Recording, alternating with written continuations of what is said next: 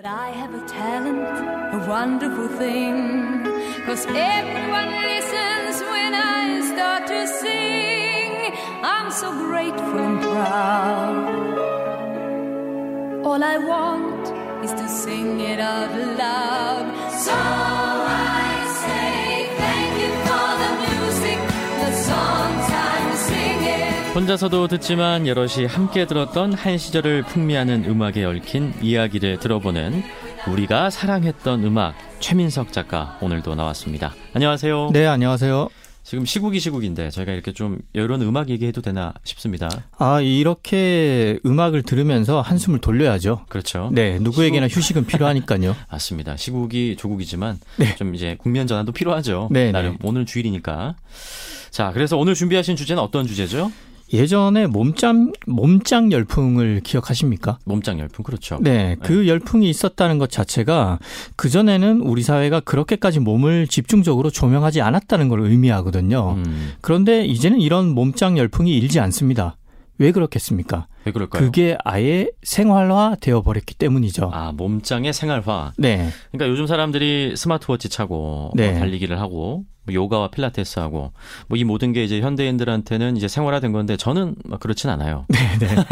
어, 물론 이렇게 네. 이제 운동을 하는 게 건강을 위해서 하는 측면도 있지만 어떻게 보면 남들한테 어찌 보일지 신경 쓰기 때문에 하는 측면도 크거든요. 타인의 시선을 의식한다. 네, 그렇죠. 그리고 또 특히 한국이 타인의 시선을 의식하는 사회이잖아요. 네. 그래서 오늘은 시사 이슈와는 상관이 없지만 우리 라이프스타일 이슈라고 할 수 있는 몸을 주제로 준비해왔습니다. 아. 그래서 오늘은 몸 특집입니다. 몸 특집? 네. 대중과의와 몸의 연관관계 어떻게 준비하셨을지 참 궁금합니다. 오늘. 네. 근데 이 몸 특집이지만 네. 가사가 너무 몸매 골투에서 쓰인 곡은 제외했습니다. 야, 외설적인 곡들은 좀 제외하셨다. 네. 방송의 공공성과 네. 품위를 위해서 제, 제외했고요. 다행입니다. 그래서 다양하게 몸이 다뤄진 곡들로 준비를 해왔습니다. 자, 그럼 첫 번째 건전한 곡은 어떤 곡이죠? 네. 네네.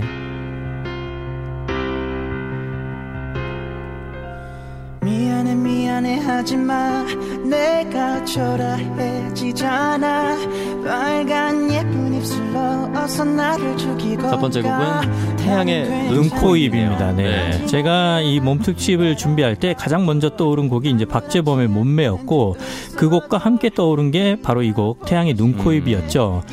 오늘이 몸특집이긴 하지만 일단 이 곡은 전체적으로 보면 얼굴도 신체의 일부잖아요. 그렇죠. 그 중에서 얼굴의 이목구비를 하나하나 구체적으로 뜯어보듯이 언급을 하고 있어서 맞아요. 선곡을 해왔습니다. 하나하나 언급하고 있거든요. 예. 근데 여기에 등장하는 그 곡의 화자가 뭔가 헤어진 후에 집착하는 것 같아요. 저는. 그렇죠. 네. 약간 그...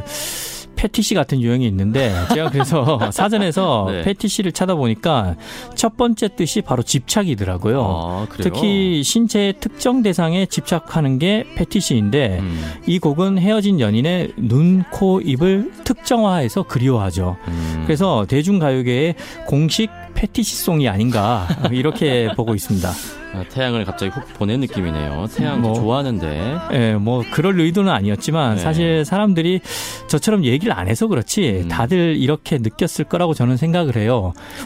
그리고 예, 뭐 높아심에 첨언을 하자면 네네. 저도 사실 이 노래 굉장히 좋아합니다. 음. 예전에 대중가요계에 없던 개성이 담긴 곡이라서 신선하게 느껴져서 저는 좋아했습니다. 네, 가사가 참 신선한 곡이죠. 네. 보통 눈, 코, 입 하면 그 눈은 어디 있나요? 여기 그렇죠. 그 동료를 떠올리는데. 동료를 떠올리는데 요거는 좀 다른 각도로 네, 접근을 해서 그렇네요. 신선했었죠. 오늘 몸 주제 뭐 초반부터 재밌습니다. 아, 네. 뭐 부끄럽습니다. 예. 지금 이 아이디어는 직접 생각하신 거죠? 요 재밌는 아이디어가 제 거라면 좋았겠지만 실은 또 피디님이 제안을 했습니다. 저는 아. 또 피디가 하자면 잘 따라하니까. 그런데 그 제안을 듣고 난 뒤에 보니까 요즘 다들 스마트워치를 엄청 차고 다니더라고요. 음. 사실 이거 운동 안 하면 아무 쓸데 없는 거거든요. 지금 차고 계신 것도 스마트워치인가요? 일종이죠. 저는 이제 네. 스마트 밴드인데 네. 이게 이제 걸음수, 달리기 수를 측정해 주는 거거든요. 운동을 하세요, 그러면? 예. 사실 저도 매일 이만 보 이상을 걷고 오. 달리기를 하루에 한두 시간 정도는 하기 때문에 아. 예, 저도 이 얘기를 듣고 아 그렇지 현대인들 분들이 몸에 굉장히 신경을 많이 쓰는구나 생각을 해서 어, 이 특집을 덥석 물었죠. 네. 그래서 피부가 이렇게 좋으시구나. 아, 아닙니다. 아, 저는 운동을 안 해서 참 그런데. 운동을 안 하셔서 피부가 좋은 것 같은데. 햇빛 받을 일이 없어서. 네, 항상 네. 저는 여기 그 엘이디 등 아래만 있으니까. 네. 피부가 뭐 거의 피부는 않습니다. 모차르트급이에요. 모차르트가 네. 참고로 햇빛을 못 받아서 음. 비타민 D가 부족해서 합병증 걸려서 죽었다는 그 학설이 있거든요. 제가 지금 그렇게 된다는. 아, 그 정도까지는 아, 아니고요. 그렇죠. 네. 그만큼 피부가 좋다는 네, 거죠. 피부 하얗긴 합니다. 네. 자, 눈, 코, 입 들었고. 그리고 다음 몸과 관련된 노래 또 어떤 곡이죠? 아이돌 노래를 하나 들었으니까 네. 이번에는 인디 뮤지션 노래를 하나 정식으로 들어보려고 합니다. 인디 뮤지션? 네. 그런데 이 팀은 인디 뮤지션이라고 하기에는 실은 꽤나 대형 뮤지션입니다. 그러니까 어차피 인디라는 게 자본으로부터의 독립이나 뭐 주류 문화로부터의 그런 독립을 말하는 거 맞습니다. 아닌가요? 맞습니다. 그렇죠? 네. 네. 그렇기 때문에 인디 뮤지션은 사실 하나의 정체성이죠. 그래서 인디 뮤지션이지만 대중들의 사랑을 받는 대형 뮤지션이 나올 수 있죠. 예컨대 뭐 장 장기아도 그렇고 크라잉노트도 그렇고 이런 관점에서 보자면 어, 앞서 설명한 대로 해석을 하자면 다 인디 뮤지션인 거죠. 그렇죠. 예. 그리고 정식으로 한 곡 들을 곡은 어, 언니네 이발관의 곡인데요. 음. 이 관점에서 보자면 언니네 이발관 역시 인디 뮤지션인 것이죠. 언니네 이발관 하면은 우리나라 어떤 모던 락의 효시다 뭐 이런 식으로 저는 그렇죠. 알고 있는데 예, 오집, 아실 분은 아실 겁니다. 예, 오집이 정점이고요. 네. 그럼 오늘 오집인가요? 아닙니다. 오늘은 이제 몸 특집에 맞춰서 네. 그 은퇴 앨범인 육집 앨범의 타이틀곡이 마침 제목이 너의 몸을 흔들어 너의 마음을 흔들어. 너의 몸을 흔들어 너의 마음을 흔들어. 예. 제목에 그냥 몸이 들어가서? 그렇습니다. 그것 때문에 가져온 겁니다. 부끄럽네요. 하... 그렇게 또 지적을 해 주시니 예. 예리하시네요. 알겠습니다. 일단 네. 듣고 오죠.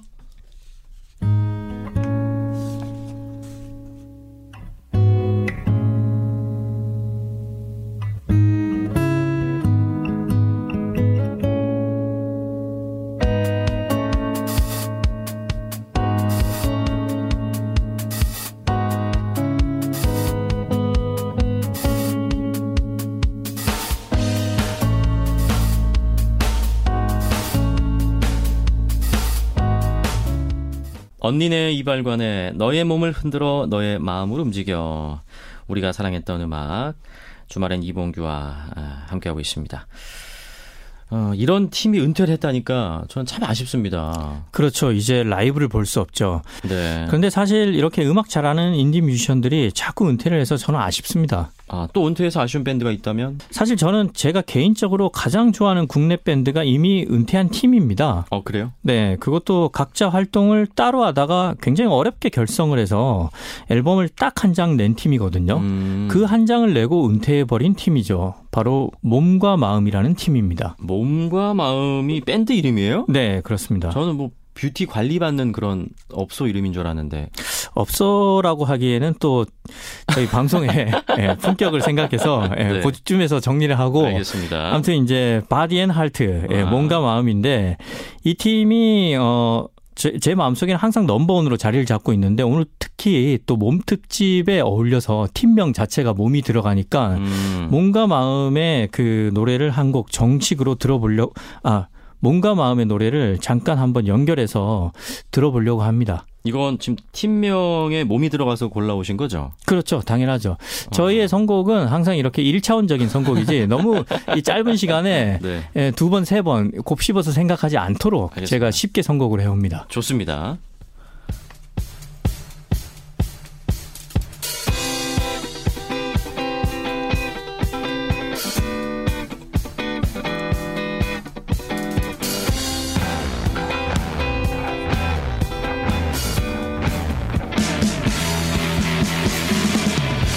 네, 지금 듣는 곡은 이제 데자뷰라는 곡인데요. 네. 아까 말한 대로 그 딱 한 장 낸 그 앨범의 타이틀곡입니다. 음. 이 몸과 마음은 원래 각자 왕성하게 활동을 해온 세 명의 뮤지션이 결성한 팀입니다.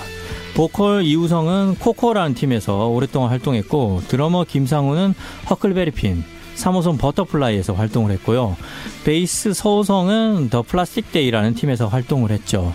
그런데 이우성 씨와 김상우 씨가 각각 홍대에서 바와 카페 자영업을 하고 있었거든요. 네. 그래서 일각에서는 사장님 밴드가 아니냐 아. 뭐 이런 별칭을 붙여주기도 했었습니다. 지금 음악이 나가고 있는데 지금 말씀하시는 와중에 저는 설명해 하시는 거 안 듣고 지금 음악 듣고 있었거든요. 네. 연주력이 꽤 좋아요. 맞습니다. 근데 왜 해체됐죠? 아, 저도 굉장히 아쉬운데 그 가장 큰 이유가 보컬 이우성 씨가 하와이로 이민을 갔어요. 그래서 어쩔 수 없이 몸과 마음이라는 이름으로는 더 이상 활동할 수 없게 된 거죠. 그럼 나머지 멤버는 지금 아예 활동을 안 합니까? 아닙니다. 이우성 씨가 이민을 가고 몇 년이 지나고 나니까 네. 팬도 나머지 멤버들도 전부 아쉬웠죠. 그래서 지금은 몸을, 몸이 빠진 네. 마음이라는 이름으로 활동을 하고 있습니다. 그러니까 둘이 약간 정신적 지주였고 네. 이우성 씨는 그냥 뭔가 신체적으로 활동을 했다. 얼굴 얼굴 위주로 활동을 했다. 약간 이런 유머를 부리는 것 같은데 네. 그래서 남은 두 명이 담당한 악기가 베이스와 드럼이었어요. 아. 그래서 이 베이스와 드럼만으로 구성된 연주팀으로 활동을 하고 있거든요. 희소 가치가 있는 팀이네요. 그렇죠. 매우 독특하고 희소성이 있는데 그래도 몸과 마음의 그 원래 팬의 입장으로서는 몸과 마음이 어, 좀 더 어, 몸과 마음으로 볼 때 좀 더 만족감이 느껴지는 아쉬움이 있는 거죠. 음, 말하는데 좀 아쉬움이 많이 묻어나는 네, 것 같습니다. 조심스럽기도 합니다. 왜냐하면 마음도 좋거든요. 네, 네. 실제로 마음도 착하시겠죠. 몸과 마음인데 팀명이. 아, 제가 이 두 분을 아는데 네, 네. 마음도 착합니다. 자, 어쩌다 보니 인디밴드의 곡을 두 곡 연달아서 들었습니다. 방금 곡은 몸과 마음의 데자뷰였어요. 그런데 저희 코너명이 우리가 사랑했던 음악인데 네. 지금 자칫 최민석이 사랑하는 음악처럼 들릴 수도 있겠어요. 그래서 제가 네. 적절하게 배합을 하려고 마지막으로 들을 곡은 대중 가수의 굉장히 많은 사랑을 받은 곡으로 준비를 해왔습니다. 아, 그래요? 어떤 네. 곡이죠? 코너명에 걸맞게 정말 우리가 사랑했던 음악 춘천 가는 기차를 골라왔습니다. 춘천 가는 기차에 몸이 나와요? 가사에 나옵니다. 가사에? 네, 제가 부르긴 좀 그렇고 잠깐 낭송을 하겠습니다. 오늘 약간 감기 기운이 있어서 네. 알겠습니다. 무작정 몸을 부대어 보면 힘들게 올라탄 기차는 어딘고 하니 춘천행. 아, 그 가사가 있구나. 네, 이때 나오죠. 이렇게 연결 지으셨네요. 네, 말씀드린 대로 일차원적으로 네, 바로 이해하실 수 있도록. 네. 그런데 이 부대어 보면 어딘고 하니 춘천행 이 어투가 참 육십, 칠십 년대 한국 문학의 문체처럼 느껴지지 않나요? 맞아요. 맞아요. 맞아요. 예. 옛날에 그 공부했을 때 약간 보던 문체예요. 맞습니다. 이 음. 김현철 씨의 가사에는 종종 이런 문학성이 드러나는 가사가 많이 담겨 있더라고요. 네. 약간 경춘선 자체가 좀 추억 여행을 떠난 듯한 느낌을 줘서 네. 가사도 그런 것 같고. 과거로 가는 열차 같은 느낌이 있죠. 네. 춘천 가는 기차 이 곡은 원곡이 김현철인데 네. 버전이 진짜 많습니다. 그렇습니다. 공부를 많이 했거든요. 가수들이. 사실... 어. 제, 제가 예전에 이 코너를 계속할 때 이미 그 원곡자인 김현철 씨의 버전을 들었고 네. 그 이후에는 이한철과 불독맨션의 버전도 들었거든요. 네. 그래서 쭉 방송을 들어오신 청취자분들이 계실까 봐 음. 오늘은 새로운 버전으로 준비를 해왔습니다. 아마 그러신 분은 없을 겁니다. 네. 아, 아무튼 그 윤종신이 편곡을 해서 월간 윤종신 이천십구 년 오월호 에서 별책 부록으로 발표를 한 곡인데요. 아, 그래요? 예, 가수는 바로 태연입니다. 아, 태연 버전... 버전으로 춘천 가는 네, 기차 준비를 해왔습니다. 곡이 따끈따끈하네요. 맞습니다. 이 따끈한 신곡인데 오월에 나왔으니 저희 코너의 그 특성상 넉 달이면 최신곡이거든요. 그렇죠. 저희는 한 십 년 정도 돼야 네. 야, 그게 벌써 십 년이나 됐어? 음. 들은 지 얼마 안 된 것 같은데 이런 정서가 있는데 네. 아무튼 곡, 그 신곡이 긴 하지만 원곡이 굉장히 익숙해서 정겨운 느낌이 듭니다. 음. 그 차이점이 있다면 윤종신 씨가 시티팝을 좋아해서 그런지 인트로가 약간 시티팝 같다는 느낌을 줍니다. 음, 우리 최민석 작가도 시티팝 좋아하시잖아요. 그렇죠. 그렇죠. 여름에는 시티팝이고 아직 날씨가 약간 무덥잖아요. 네. 그래서 지금 이제 시티팝 듣기에 딱 좋은 시기죠. 맞아요. 선선한 바람 맞아가면서. 네. 자, 그러면 태연이 부르는 춘천 가는 기차 들으면서 우리가 사랑했던 음악 최민석 작가와는 인사드리죠. 고생하셨습니다. 고맙습니다.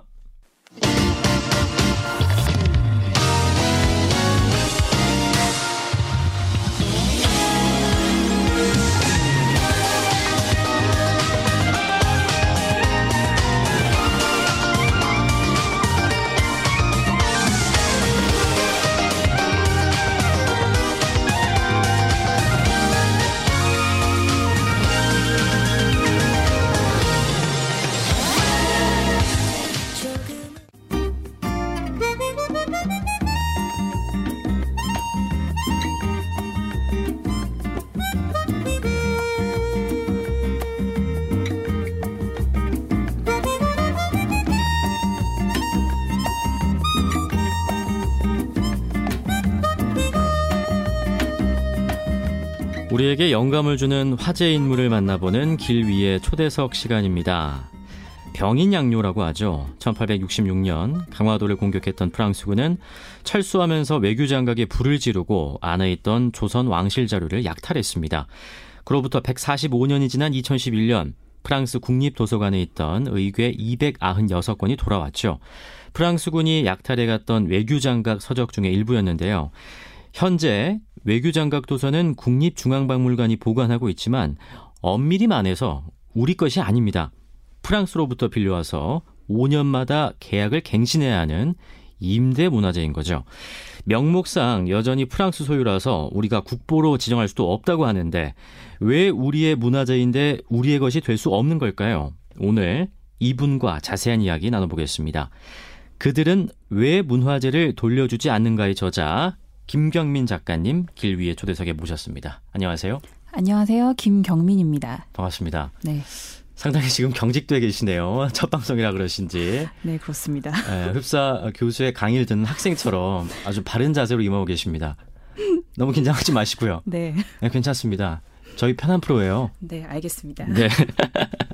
저희가 서두에 언급했던 외교장각 의궤. 네. 이제 이게 원래 있어야 할 곳에 돌아온 거잖아요. 네, 그렇죠. 근데 이게 형식이 완전한 반환이 아니라 임대예요. 이게 사실은 뭐 많은 분들이 알고 계시겠지만 이게 천구백칠십오 년에 박병선 박사님께서 그 파리 프랑스에 있는 파리 국립도서관에서 이제 연구 활동을 하시다가 거기서 이제 정말 우연히 발견을 하신 거죠. 네. 그래서 당시에 발견 당시에는 그 프랑스 그 사서들도 그게 제대로 뭔지도 모른 상태에서 음. 중국 책으로 분류가 돼서 그냥 창고에 네.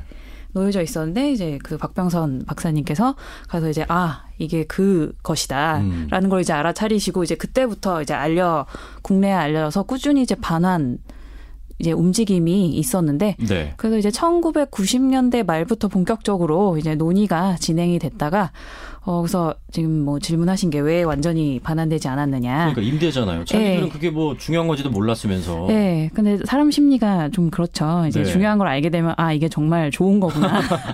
좋은 거구나 싶고. 네. 그럼 어쨌든 이게 법으로도 이 박물관의 소유물을 뭐 누구 거라고 해서 함부로 누구의 결정으로 반출할 수가 없어요. 모든 박물관이 마찬가지예요. 네. 세계.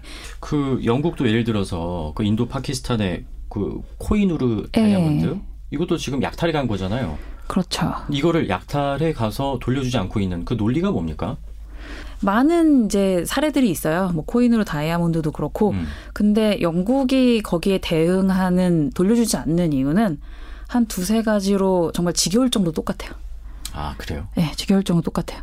우선 이제 법적으로는 자기들 뭐 국내법상 절대 반출할 수 없다. 음. 법이 그렇다. 법이 그렇다. 네, 법이 그래서 반출할 수 없다. 네. 그다음에 이제 국제법. 으로는 국제법으로는 사실 많은 분들이 아시겠지만 국제법은 별로 실질적 효력이 없어요. 근데 유네스코에서 네. 좀 이렇게 해주면 되는 거 아닙니까? 자, 이 문화재는 원래 너 거였으니까 너가 가져가 하고 이렇게 좀 이렇게 교통정리 해주면 되는 거 아닙니까? 유엔이 그런 힘이 없죠. 각 없어요? 국가가 예, 자주권 다 음. 자기 주권이 있는 나라들이기 때문에 남이 재산을 뭐 남이 제삼자가 너 이거 얘 줘라 주라 마라 사실 할 네. 수가 없거든요.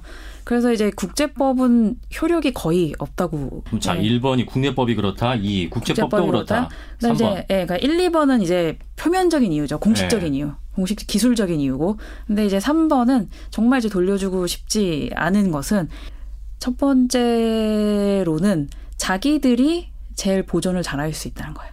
이미 음. 관광지가 되어버렸잖아요. 그런 유 문화재들이 전시되어 그렇죠. 있는 네. 공간이. 뭐 영국 사람들이 놀러 가면 다 영국 박물관에 가죠. 대형 박물관 네. 가죠. 프랑스 파리에 가면 다 루브르 가고. 네. 그래서 거기에서 이미 굉장히 유명한 관광지가 되어 있고 음. 네, 대부분 그런 국가들이 지금도 선진국이에요. 과거의 약탈국이었던 아. 국가들이. 그러면서 비교적 이 다른 나라들에 비해서 그런 곳에 이제 지원도 많이 하고 관리를 실제로도 뭐 잘 하고 있어요. 음. 그래서 자기들이 보존을 굉장히 잘할 수 있고 이것이 더 많은 인류가 향유할 수 있는 방법이다. 라고 이야기를 하는 거죠.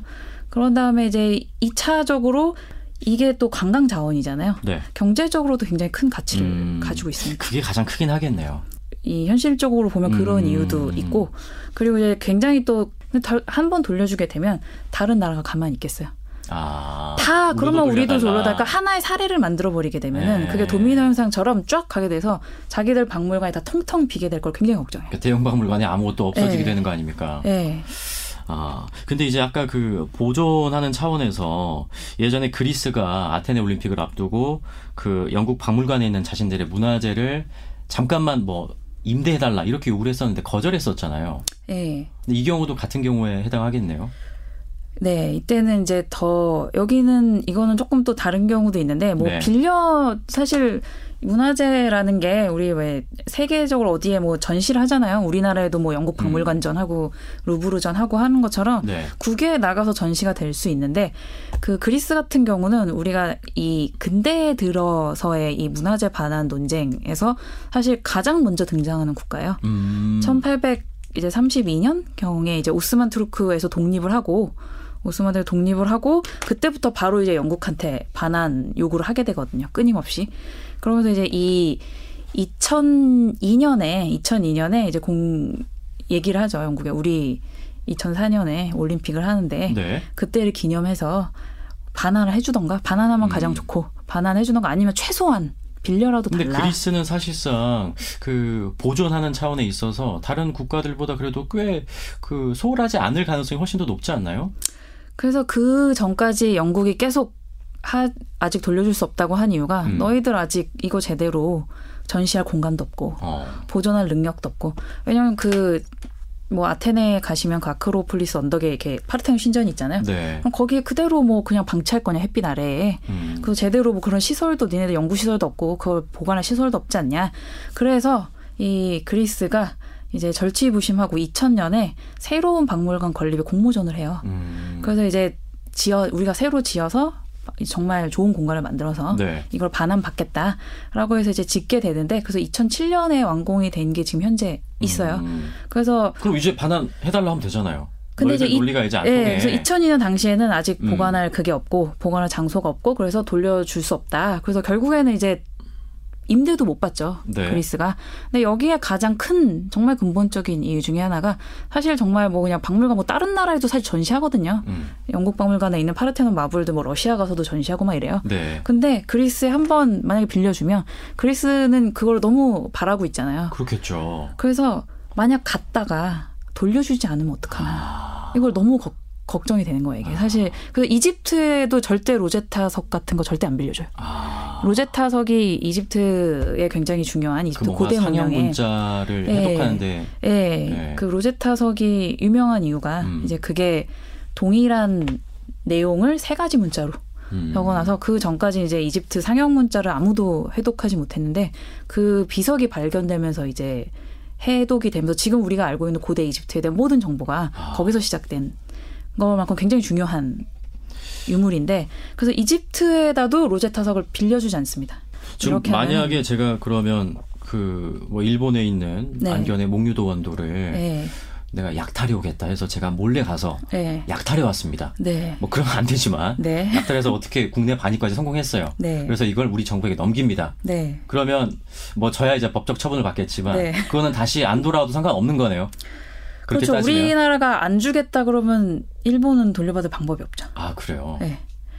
그 대신 이제 우리가 감수해야 될 것들이 실제로 그런 사건이. 정치적 리스크가 있을 거고. 있었어요? 실제로? 실제로 그 부석사 사건 혹시 음, 기억하시나요? 잘 기억 못합니다. 우리나라 절도단, 우리나라 절도단이 네. 그 일본의 스시마 섬에 가서 그 절에서 거의 뭐 사람도 거의 없는, 없는 이제 절인데 거기서 이제 불상 을 훔쳐와요. 네. 훔쳐오는데 이제 그 중에 하나가 이제 지금 우리나라의 그 부석사라는 곳에서 원래 음. 고려 시대에 제작된 것이고 네. 거기에 있었던 것인데 이제 왜구들의 침략으로 그때 약탈당한 것이다라는 게 이제 그 불상이라는 게 밝혀지면서 부석사가 그 다시 일본으로 돌려주는 걸 막는 가처분 신청을 아. 신청을 하게 돼요. 그러면서 이제 근데 이제 정부 입장에서는 사실 이게 불법이잖아요. 절도라는 그렇죠. 게. 그래서 정부에서는 돌려줘라 일본에. 어쨌든 절도품이니까. 음. 돌려주라고 하는데 이제 부석사와 관계된 부석사와 이제 우리나라 문화재 단체들이 이제 돌려주지 마세요. 해서 하면서 이제 법적 소송으로 이어지게 아. 된 거죠. 그래서 이 일 심에서 일 심에서 그 부석사 쪽에 승소 판결이 났어요. 아, 그래요? 네, 그래서 이거는 약탈된 문화재일 가능성이 굉장히 높고 음. 그래서 우선은 우리가 보관하는 게 네, 맞다. 우선은 우리가 보관하는 게 맞다라고 하면서 이제 일본에 엄청난 반발과 아.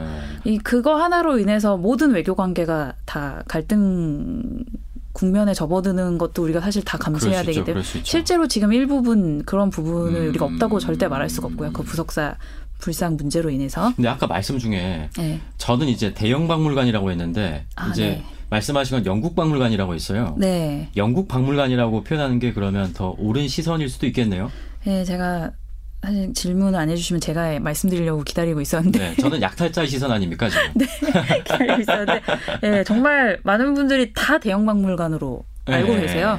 다 대형 박물관, 실제로 뭐 박물관전 할 때도 다 대형 박물관전 음. 이렇게 얘기하고 다 알고 있는데. 생각 없이 항상 그렇게 써왔거든요. 네, 그래서 그 이유가 뭐 그게 엄청 도덕적으로 정치적으로 올바르지 않다고는 할 수 없지만 이제 음. 그 근거가 우리 일본이 동아시아에서 가장 먼저 근대화가 됐잖아요. 네. 그러면서 가장 먼저 이제 서구의 문물들이나 이런 것들을 들여오기 시작하면서 이제 그 서양의 말들을, 그러니까 한자를 쓰는 문화권에서는 일본이 번역한 말들을 그냥 음, 많이 쓰는 경우가 되게 많아요. 잔재구나. 네, 그래서 대형 박물관으로 번역을 해서 들어와서 그걸 계속 쓰게 됐는데 대형 박물관이라고 하면 이걸 우리가 만약에 영어로 옮기면 그레이트 브리튼이 그렇죠. 되잖아요. 네. 근데 실제 영국 그러니까 그 우리가 대형 박물관이라고 부르는 그 영국 박물관의 원어는 그냥 브리티시 뮤지엄이에요. 네.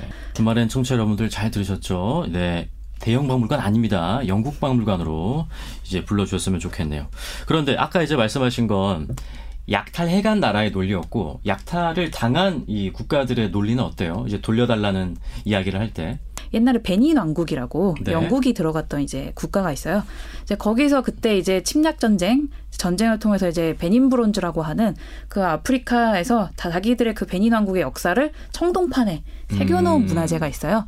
그래서 그거를 이제 다 약탈해 갖고 왔는데 이제 이 차 세계 대전 이후에 독립을 하고 하면서 이 나이지리아에서 이제 우리 돌려달라. 우리 과거에 우리 영토 안에 있었던 음. 이 베닌 왕국의 문화재를 돌려달라고 하는데 영국이 돌려주질 않아요. 음. 그래서 어쩔 수 없이 이 나이지리아가 그 정말 얼마나 가난했겠어요. 독립한 지 얼마 안 되고. 그렇겠죠. 사실 아프리카는 지금도 뭐 음. 굉장히 뭐 소득, 소득 수준이 높은 국가는 아니죠.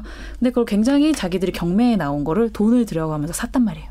아, 자기 매입을 문화재를. 했어요, 매입을? 네, 뭐 영국이나 뭐 프랑스나 돌려주질 않으니까. 네. 그리고 자기가 돈 들여서 사고 뭐 자기들 박물관에도 조금 남아있는 것이 있었겠죠. 네. 근데 이게 수년이 지나보면 보니까 국립박물관에 있는 베닌 브론즈가 뭐 거의 사라져버렸다는 얘기도 있고 상당 부분이 소실된 거예요. 아, 이유가 보존이 안 됐구나. 보존이 안 돼서 다 어디 박물관 직원이나 뭐 절도단이었고 다 빼돌려가서 다 판 거예요. 아. 그러니까 자기 나라 문화재도 제대로 지키지 못하는 나라가 아. 어떻게 문화재를 니네들이 돌려달라고 할 자격이 있어? 라고 하는 얘기를 이 지금의 그 영국이나 프랑스 같은 국가들에게 들을 수밖에 없는 상황이 존재하는 거죠. 음. 실제로. 이집트 같은 경우는 그 아스완댐을 지금 나일강이 왜 범람을 하잖아요. 일 년에 한 네. 번씩.